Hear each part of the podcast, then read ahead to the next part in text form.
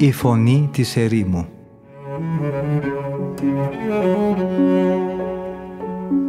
Συνομιλίες με τους Αγίους Πατέρες της ερήμου Την εκπομπή παρουσιάζει ο πρωτοπρεσβύτερος Ματθαίος Χάλαρης.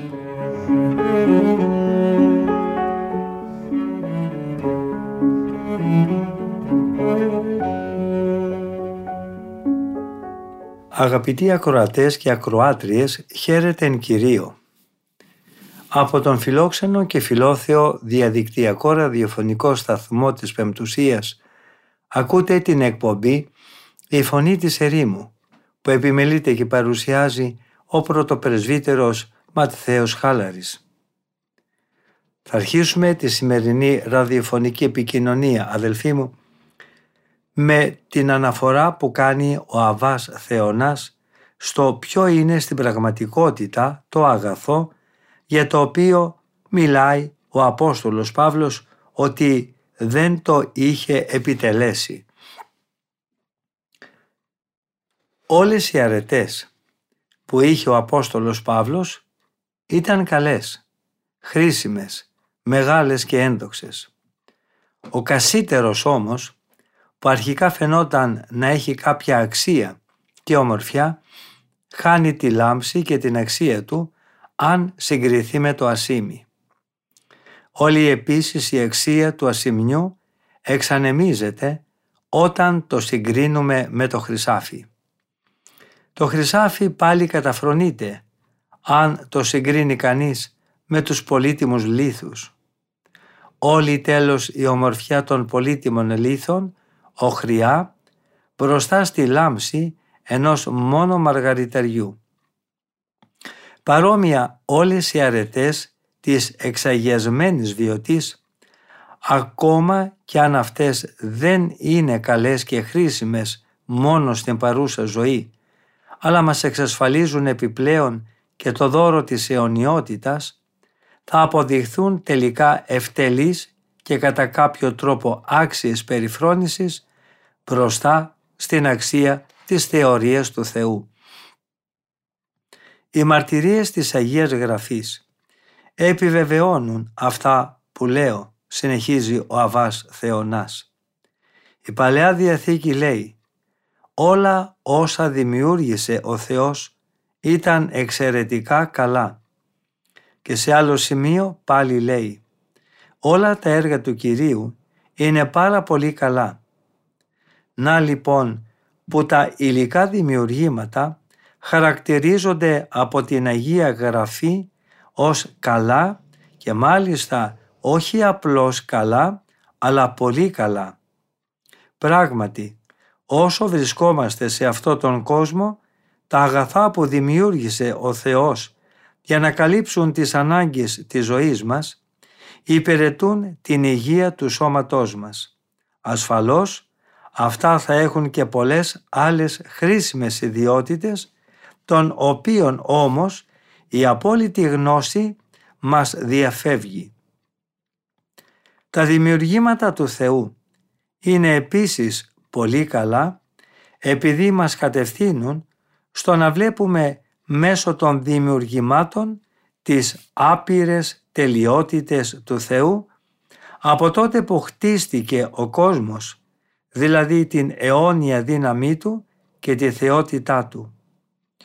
Να βλέπουμε με άλλα λόγια μέσα στο μεγαλείο και στην τάξη του δημιουργημένου σύμπαντος και όλων των υπάρξεων που διαβιώνουν μέσα σε αυτό το μεγαλείο και την άπειρη αγαθότητα του Θεού. Ωστόσο όλα αυτά δεν θα διατηρήσουν ούτε καν το χαρακτηρισμό καλό αν τα συγκρίνουμε με τον μέλλοντα αιώνα όπου τα αγαθά θα παραμένουν αιώνια και αναλύωτα. Ο προφήτης Ισαΐας περιγράφοντας τη μακαριότητα του μέλλοντος αιώνος λέει «Εκείνη την ημέρα θα γίνει το φως της Ελλήνης σαν το φως του ήλιου και το φως του ήλιου θα είναι σαν το φως επτά ημερών. Επίσης, όλα τα πράγματα αυτού εδώ του κόσμου, όσο μεγάλα, όσο όμορφα και όσο θαυμαστά κι αν είναι, θα αποδειχθούν μάταια και χωρίς αξία μπροστά σε αυτό που η πίστη μας υπόσχεται. Όλος ο κόσμος, λέει ο προφήτης Δαβίδ, θα απαλαιώσει σαν το ένδυμα και σαν ημάτιο θα τυλιχθεί και θα αλλάξει μορφή. Εσύ όμως είσαι ο ίδιος και τα έτη της ζωής σου είναι ατελεύτητα. Αν λοιπόν τίποτα δεν είναι σταθερό από τη φύση του, αν τίποτα δεν είναι άτρεπτο, αν τίποτα εκτός από τον Θεό δεν είναι καλό, αν κανένα δημιούργημα δεν μπορεί να αποκτήσει εκφύσεως τη μακαριότητα της αιωνιότητας, αλλά αυτό το επιτυγχάνει μόνο με τη μετοχή στη ζωή του δημιουργού του και με εκείνο τη χάρη, τότε κάθε τι κτιστό, όσο καλό κι αν είναι αυτό, είναι πεπερασμένο και δεν μπορεί ποτέ να συγκριθεί με το μόνο κατ' ουσίαν αγαθό. Υπάρχουν και πολλές ακόμα μαρτυρίες από την Αγία Γραφή που επιβεβαιώνουν αυτή την άποψή μου. Πολλά πράγματα μέσα στο Ευαγγέλιο χαρακτηρίζονται ως καλά και αγαθά. Για παράδειγμα, ένα αγαθό δένδρο, ένας αγαθός θησαυρός, ένας αγαθός άνθρωπος, ένας αγαθός δούλος. Ένα αγαθό δένδρο λέει δεν είναι δυνατόν να παράγει καρπούς κακούς ή ο αγαθός άνθρωπος από τον αγαθό θησαυρό που είναι μέσα στην καρδιά του βγάζει αγαθά πράγματα και αλλού πάλι λέει «Έβγε δούλε αγαθέ και πιστέ». Ασφαλώς δεν υπάρχει καμιά αμφιβολία ότι πρόκειται για όλες αυτές τις περιπτώσεις, για αδιαμφισβήτητα αγαθά. Ωστόσο η λέξη αγαθό δεν θα μπορούσε πλέον να χρησιμοποιηθεί από τη στιγμή που θα ατένιζε κανείς την αγαθότητα του Θεού. Κανείς, λέει ο Κύριος, δεν είναι αγαθός παρά μόνο ο Θεός. Συγκριτικά με τον Κύριο, ακόμα και οι ίδιοι Απόστολοι θεωρήθηκαν ως πονηροί. Και αυτό παρόλο που είχαν κατά κάποιο τρόπο την εγκυρότητα και την αυθεντικότητα της αθωότητας, επειδή ο ίδιος ο Κύριος τους είχε επιλέξει ως μαθητές του. Αν λοιπόν εσείς, λέει ο Κύριος, που είστε κακοί, ξέρετε να δίνετε ωφέλιμα πράγματα στα παιδιά σας, πόσο μάλλον ο πατέρας σας, ο ουράνιος, θα δώσει αγαθά πράγματα σε εκείνους που τον παρακαλούν; Επιπλέον, η αγαθότητά μας και η δικαιοσύνη μας, αν συγκριθεί με την ουράνια αγαθότητα, θεωρείται ως ένα ακάθαρτο ρούχο. Όλοι οι αρετοί μας, λέει ο προφήτης Ισαΐας, είναι ρυπαροί σαν το ακάθαρτο κουρέλι εμοροούσας γυναίκας. Ο Απόστολος Παύλος επίσης λέει «Οι εντολές του νόμου είναι πηγή ζωής, γιατί δόθηκαν με την μεσολάβηση αγγέλων, με μεσίτη μεταξύ του Θεού και των Ιουδαίων, τον Μωυσή. Και αλλού επίσης λέει «Ο νόμος είναι Άγιος και κάθε εντολή είναι Άγια και δίκαιη και αγαθή». Σε σχέση όμως με την Ευαγγελική τελειότητα, οι διατάξεις του νόμου υστερούσαν. Ο Κύριος με το στόμα του προφήτη Ιεζεκιήλ λέει «Τους έδωσα προστάγματα, όχι καλά και εντολές με τις οποίες δεν μπορούσαν να ζήσουν». Ο Απόστολος επίσης σημειώνει ότι όλη η δόξα του Μοσαϊκού νόμου υποχωρεί μπροστά στο φως της Καινής Διαθήκης σε τέτοιο βαθμό μάλιστα που συγκριτικά με το μεγαλείο του Ευαγγελίου ο νόμος δεν αξίζει πλέον να θεωρείται ως κάτι αξιόλογο. Δεν είναι καν δόξα, λέγει ο Απόστολος Παύλος, η δόξα του Παλαιού Νόμου, αν συγκριθεί με την υπερβολική δόξα της Καινής Διαθήκης.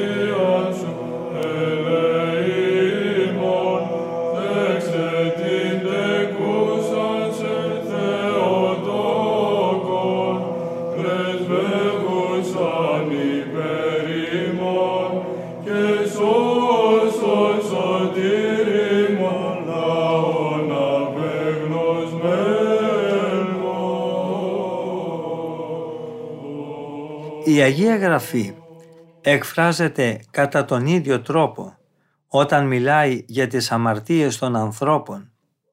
Έτσι, συγκρίνοντας τους ασεβείς με κάποιους άλλους που έχουν πέσει σε μικρότερα αμαρτήματα, δικαιώνει τους τελευταίους και θεωρεί ότι αυτοί έχουν αμαρτήσει λιγότερο.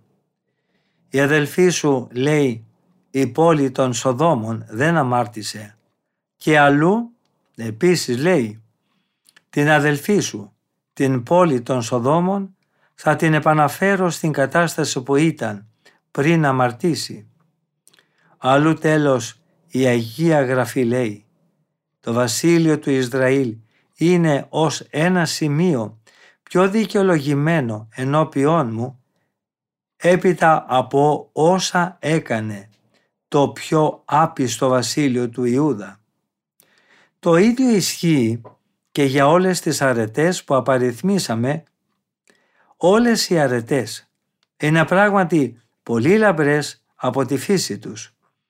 Η λάμψη όμως της θεωρίας του Θεού τις επισκιάζει, γιατί η προσπάθεια για την απόκτηση των αρετών ενεργοποιεί τους Αγίους, ώστε αυτοί πραγματικά να επιδιώκουν έργα αγαθά. Παρόλα αυτά όμως, και αυτά τα έργα ανήκουν στις γήινες μέριμνες και επιδιώξεις. Γι' αυτό αναχαιτίζουν τις πνευματικές αναβάσεις τους και περιορίζουν σημαντικά την παραμονή τους στη θεωρία του υπέρτατου αγαθού. Άραγε αυτός ο άνθρωπος που σώζει τον φτωχό από τα χέρια των δυνατοτέρων του και τον αβοήθητο και απροστάτευτο από αυτούς που αρπάζουν τα υπάρχοντά του. Αυτός που σπάζει τα δόντια των άδικων ανθρώπων και μέσα από το στόμα τους αρπάζει τα αθώα θύματα, θα μπορέσει άραγε καθώς ασκεί το ρόλο του κριτή να σηκώσει το βλέμμα με γαλήνια ψυχή και να ατενίσει τη δόξα του παντοδύναμου Θεού.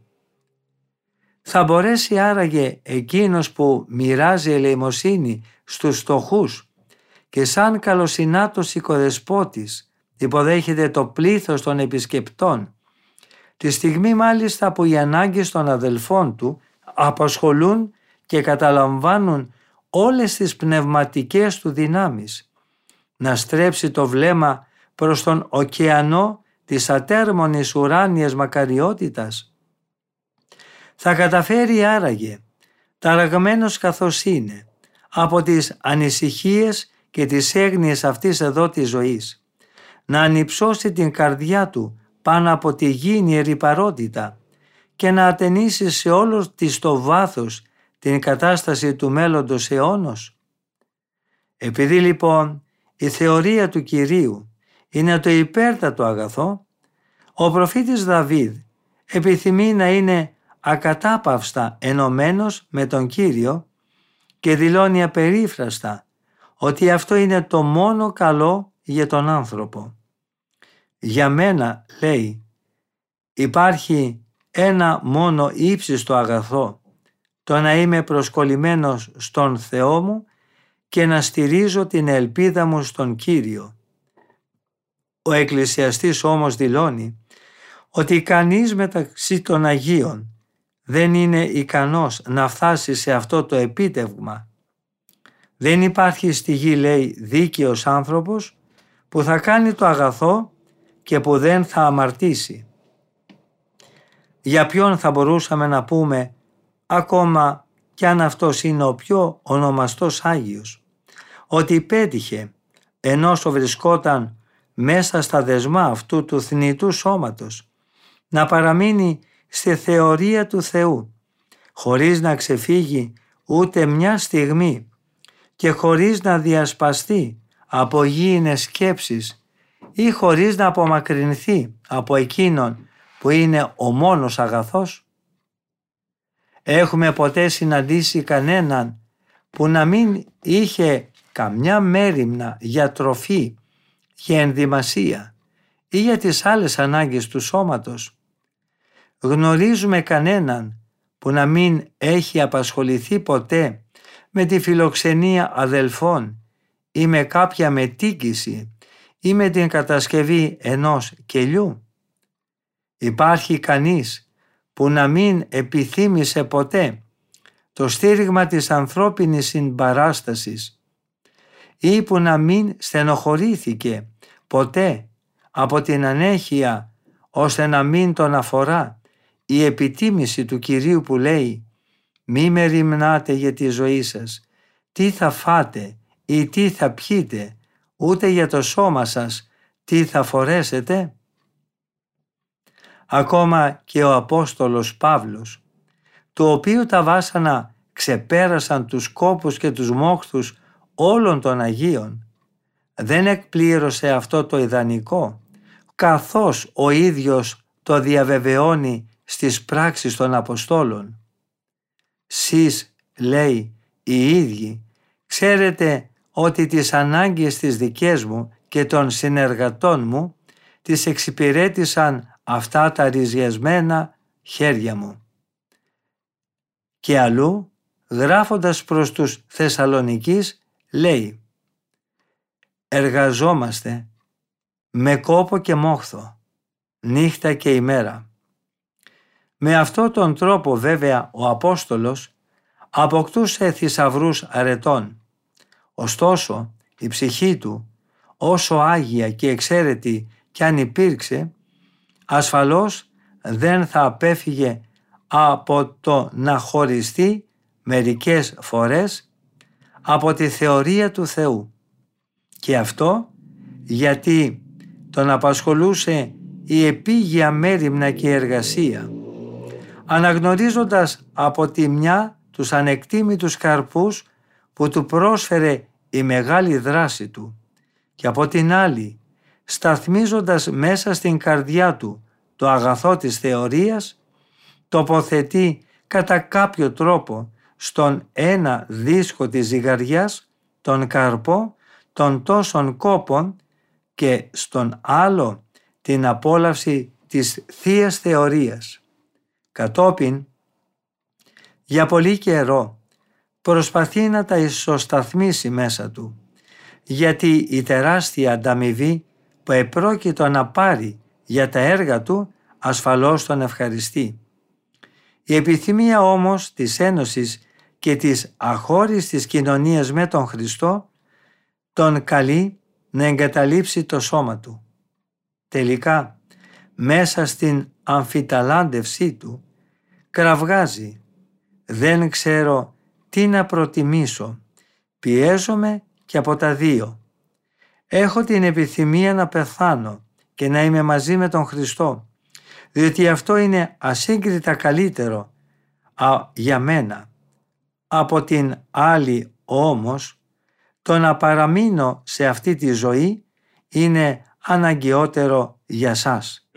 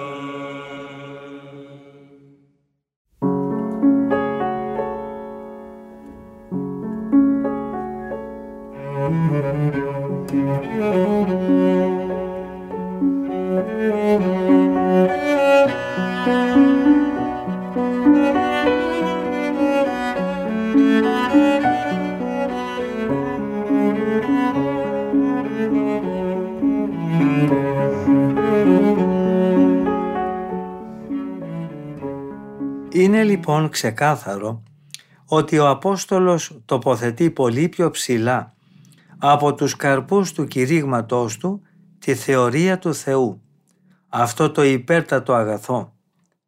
Παρόλα αυτά όμως προτάσει την αγάπη χωρίς την οποία δεν μπορούμε να ενωθούμε με τον Κύριο και έτσι αποφασίζει να παραδοθεί σε Αυτήν.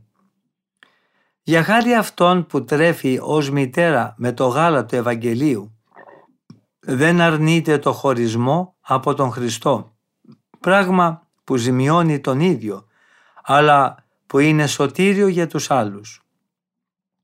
Η υπερβολική του τρυφερότητα τον οθεί προς αυτή την πλευρά και μάλιστα μέχρι του σημείου να εύχεται αν ήταν δυνατόν να γίνει ανάθεμα για τη σωτηρία των αδελφών. Θα ευχόμουν, λέει, εγώ ο ίδιος, να είμαι διαπαντός χωρισμένος από τον Χριστό για χάρη των αδελφών μου, των φυσικών συγγενών μου που είναι οι Ισραηλίτες.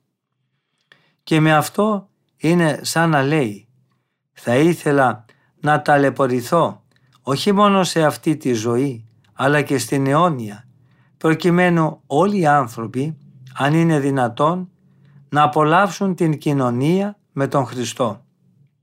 Γιατί είμαι σίγουρος ότι το σημαντικό πράγμα για τον Χριστό αλλά και για μένα τον ίδιο είναι όχι μόνο η δική μου σωτηρία αλλά η σωτηρία όλων των ανθρώπων.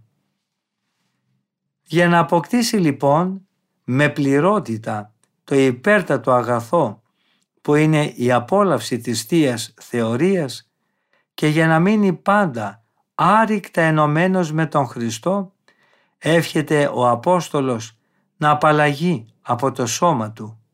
Και αυτό επειδή το σώμα καθώς είναι ανίσχυρο και εμποδίζεται από τις χιλιάδες ανάγκες που γεννάει η ασθενικότητά του, είναι πράγματι αδύνατον να μην είναι μερικές φορές χωρισμένο από την κοινωνία του με τον Κύριο.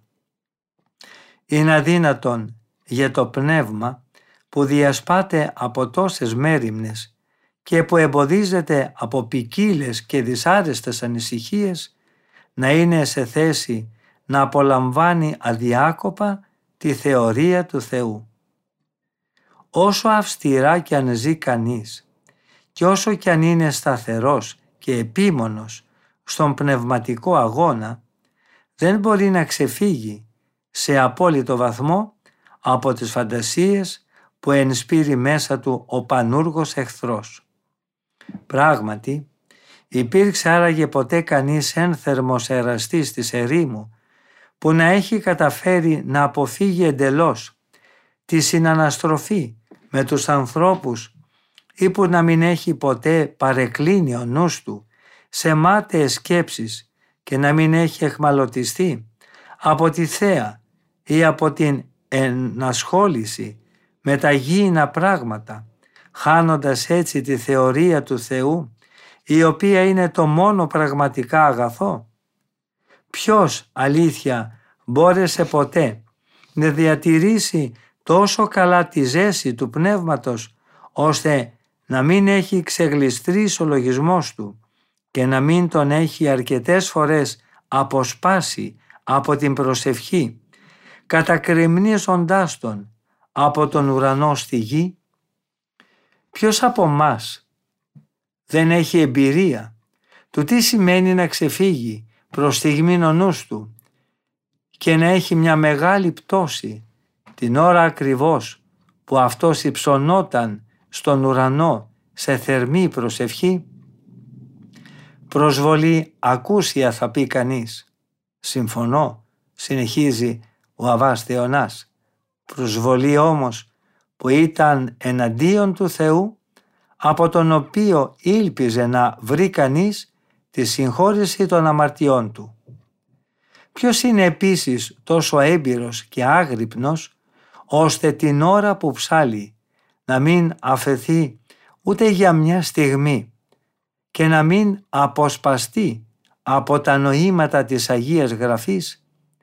Υπάρχει άραγε κανείς που να έχει τέτοια κοινωνία με τον Θεό ώστε να μπορεί να χαίρεται γιατί έχει εκπληρώσει έστω και μια ημέρα την εντολή του Αποστόλου Παύλου που λέει να προσεύχεστε αδιάκοπα. Αν και όλα αυτά τα πράγματα μπορεί να φαίνονται σε κάποιους που είναι βουτυγμένοι σε πιο βαριά αμαρτήματα, ότι είναι ελαφρά και σχεδόν χωρίς ίχνος αμαρτίας, εν τούτης, για αυτούς που γνωρίζουν την τελειότητα, αυτά τα ελάχιστα και τα πλέον ασήμαντα είναι πολύ σοβαρές και αξιόμεμπτες πτώσεις.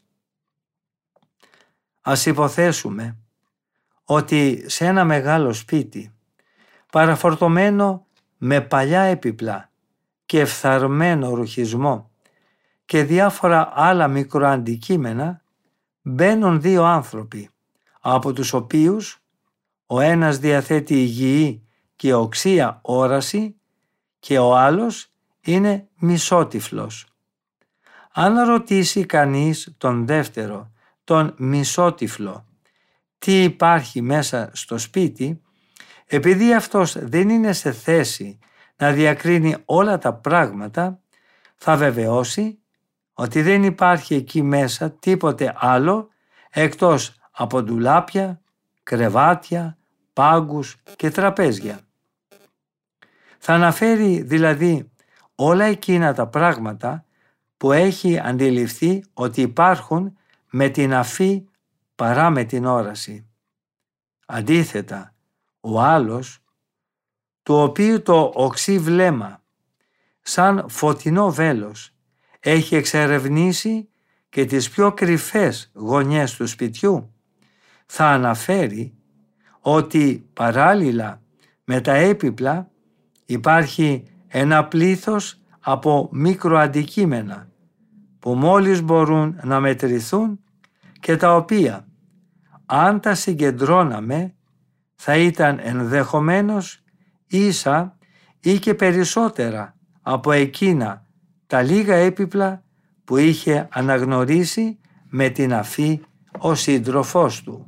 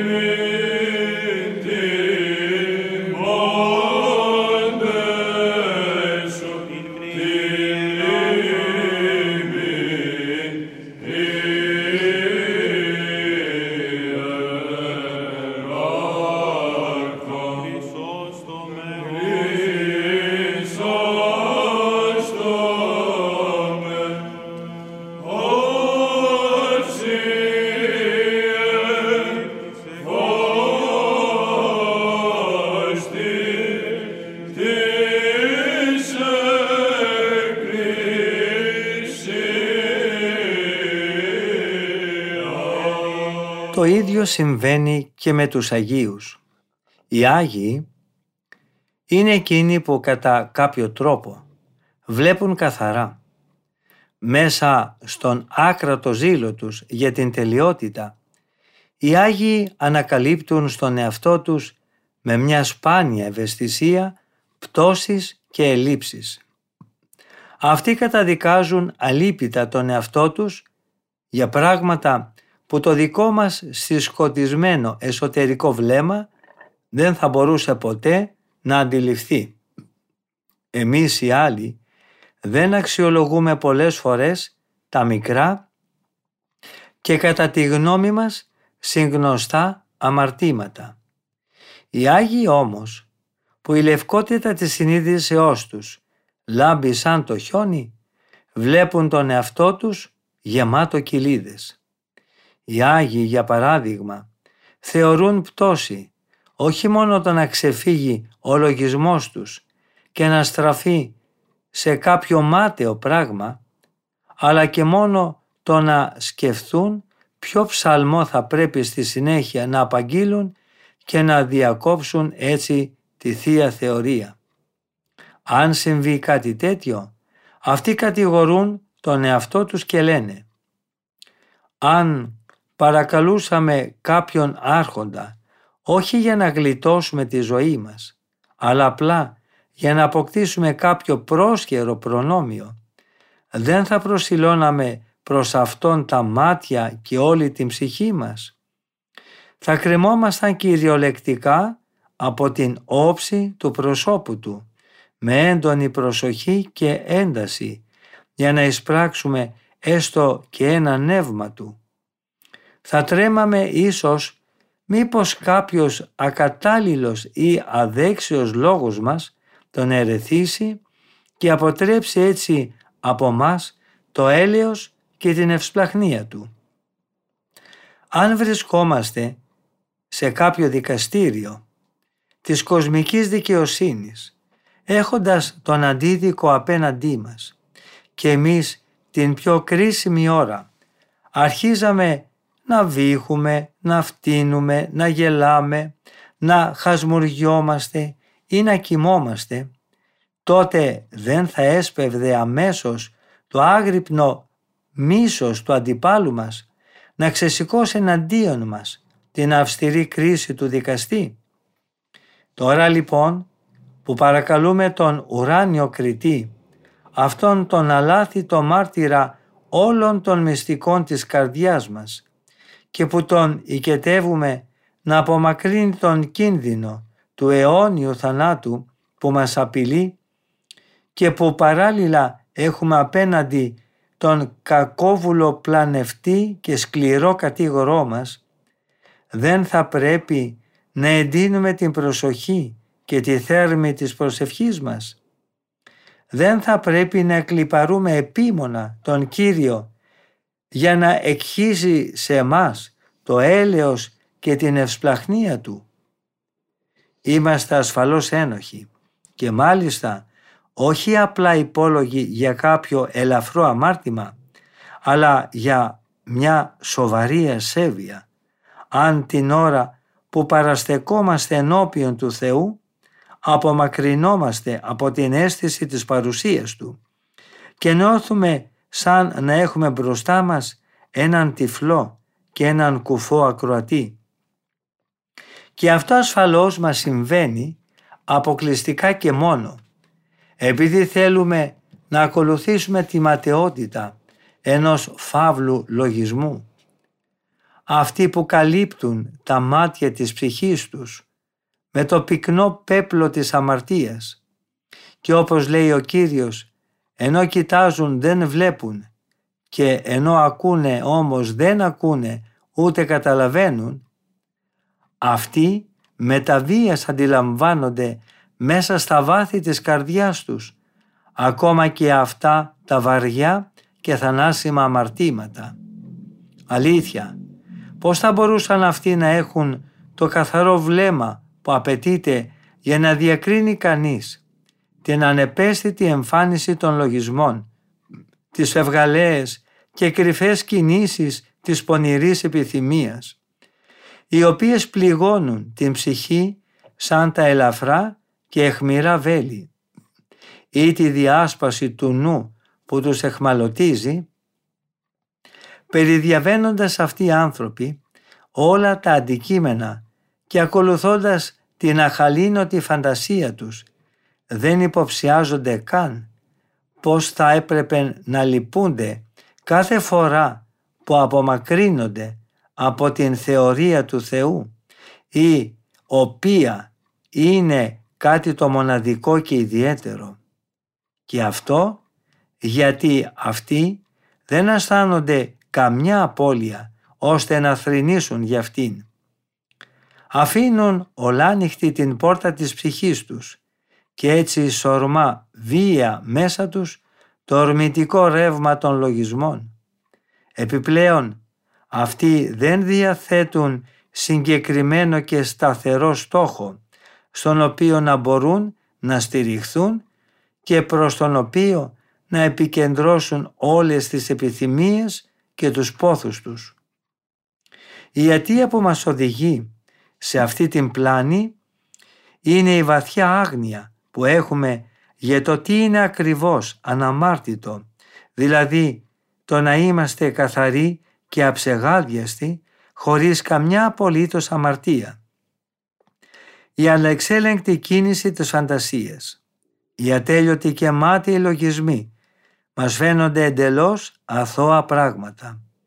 Μοιάζουμε σαν απροβλημάτιστοι που η νοθρότητα μας έχει κάνει ανόητους ή σαν τυφλοί που δεν διακρίνουν αμαρτήματα παρά μόνο τα θανάσιμα και που πιστεύουν ότι πρέπει να αποφεύγουν μόνο ό,τι καταδικάζει ο ανθρώπινος νόμος.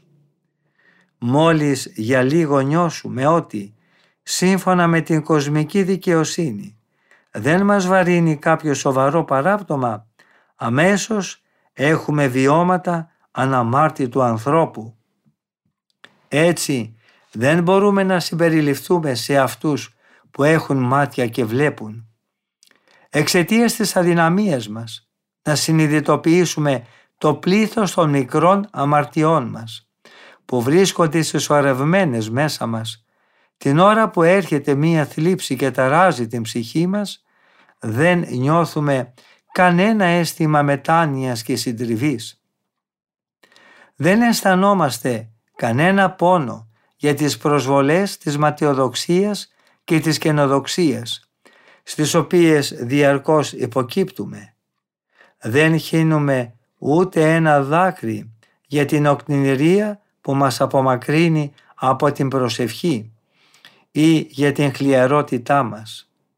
Αν κατά τη διάρκεια της προσευχής και της ψαλμοδίας μας προσβάλλουν λογισμοί άσχετοι και ξένοι με την προσευχή ή με τον συγκεκριμένο ψαλμό που απαγγέλουμε και αν παραδοθούμε σε αυτούς έστω και για λίγο δεν λογαριάζουμε αυτό τον παραρρυπισμό ως πτώση. Δεν ντρεπόμαστε να απασχολούμε έστω και φευγαλέα το νου και την καρδιά μας με πράγματα που σε άλλη περίπτωση δεν θα μπορούσαμε από ντροπή να τα πούμε ή να τα πράξουμε. Και αυτό ενώ γνωρίζουμε καλά ότι αυτά τα βλέπει ο Θεός και δεν φρύτουμε γι' αυτό. Δεν ξεπλένουμε για παράδειγμα τη ρηπαρότητα που προέρχεται από εσχρά όνειρα με ποτάμια από δάκρυα μετάνοιας. Άλλοτε πάλι μας συμβαίνει καθώς καλύπτουμε με τη φιλανθρωπία μας τις ανάγκες των αδελφών μας ή καθώς μοιράζουμε ελεημοσύνη στους στοχούς κάτι να αμαυρώνει την χαρά μας. Αυτό ασφαλώς είναι κάποιος δισταγμός που προέρχεται από το πάθος της φιλαργυρίας. Δεν θρυνούμε όμως και δεν ζητούμε διόλου για αυτή την πτώση μας το έλεος του Θεού. Νομίζουμε ότι καθόλου δεν ζημιωνόμαστε όταν ξεφεύγει ο νους μας από τη μνήμη του Θεού για να σκεφτούμε πράγματα πρόσχερα και φθαρτά. Πολύ καλά λέει ο σοφόλ Σολομώντας. Με χτύπησαν και δεν πόνεσα. Με χλέβασαν και εγώ δεν κατάλαβα τίποτε. Στο σημείο αυτό, αγαπητοί αδελφοί μου, φτάσαμε στο τέλος και της σημερινής ραδιοφωνικής επικοινωνίας μας. Ευχαριστούμε πολύ όλους και όλες εσάς που είχατε την καλοσύνη να μείνετε μαζί μας, ακούγοντας τα σοφά λόγια των Αγίων Πατέρων της Ερήμου. Θα συναντηθούμε και πάλι στην ίδια ραδιοφωνική συχνότητα της Πεμπτουσίας την επόμενη εβδομάδα, την ίδια μέρα και ώρα. Από τον ομιλούντα και τον τεχνικό ήχου θερμές ευχές για μια ευλογημένη μέρα. Ο Θεός με θυμών.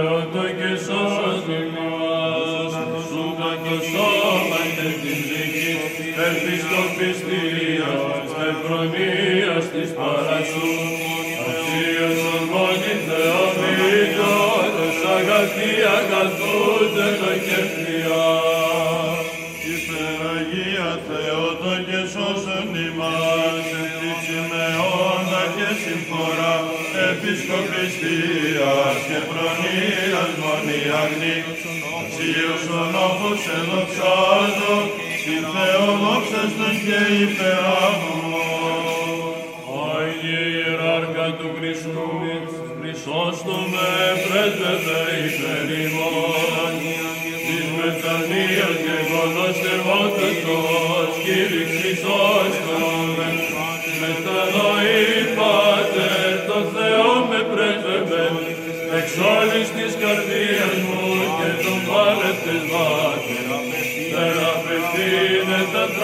τραύματα και στη συμπαθία της όφησος. Άγιε Ιεράρχα του Χριστού, πρέσβευε υπέρ ημών, όλη την έργη του Αγίου Πνεύματος μας ελεξάμενος, ολοδαμίζω Χριστίνος προηγούμενος, της Εκκλησίας όσοι εποτιμήθεν εφέρει, Αμάκαρ επισκιάζωσα τα των Ορθοδόξων συστήματα. Άγιε Ιεράρχα του Χριστού, πρέσβευε υπέρ ημών. Υπό Χριστού προκύριστης διδάσκαλος, θεία διδάγματα, Χρυσοειδή γλώσση, γνώμη τε Θεόφρονη, ουσίαση επίγασας του Θεού ποταμόνα, είδα τον πλήρης του πνεύματος, όφης Θεοφάντων Χρυσόστομεν. Υπεραγία Θεότο και σώσον ημάς, επικυρμένη ποικιλία χάριτος Θεό χαρίτωτε, τον του Πατρός Λόγων σάκα χρηματίσαντα, διεθνή αναφαντών υπερνούνται και λόγων, ευλογημένη και γενικάς, μήνας απαρθένος αμόρυντος.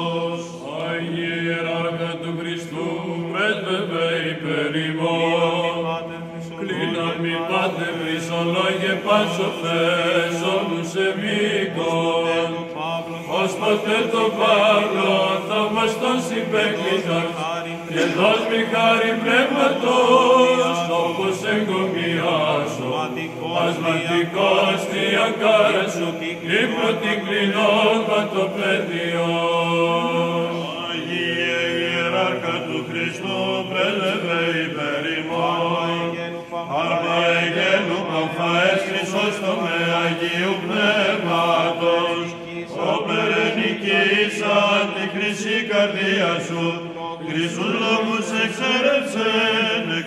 Του στόματος Θείου, και χρυσουργεί τους εγκύπτοντας εις λιμώνα λόγων πασόφων σου. Δόξα Πατρί και Υιό και Αγίο Πνεύματι, Σώρον κόσμου τους καινούς εμείς εισάς, δόκους Χρυσόστομε, μόνον προτιμήσας, δόκου Θεία φθέγματα, διόδε λογοποίησας, πληθύ πάντεν λειψότων, Ευαγγελίου τα δόγματα και την εγκυρίου κατάρτιση.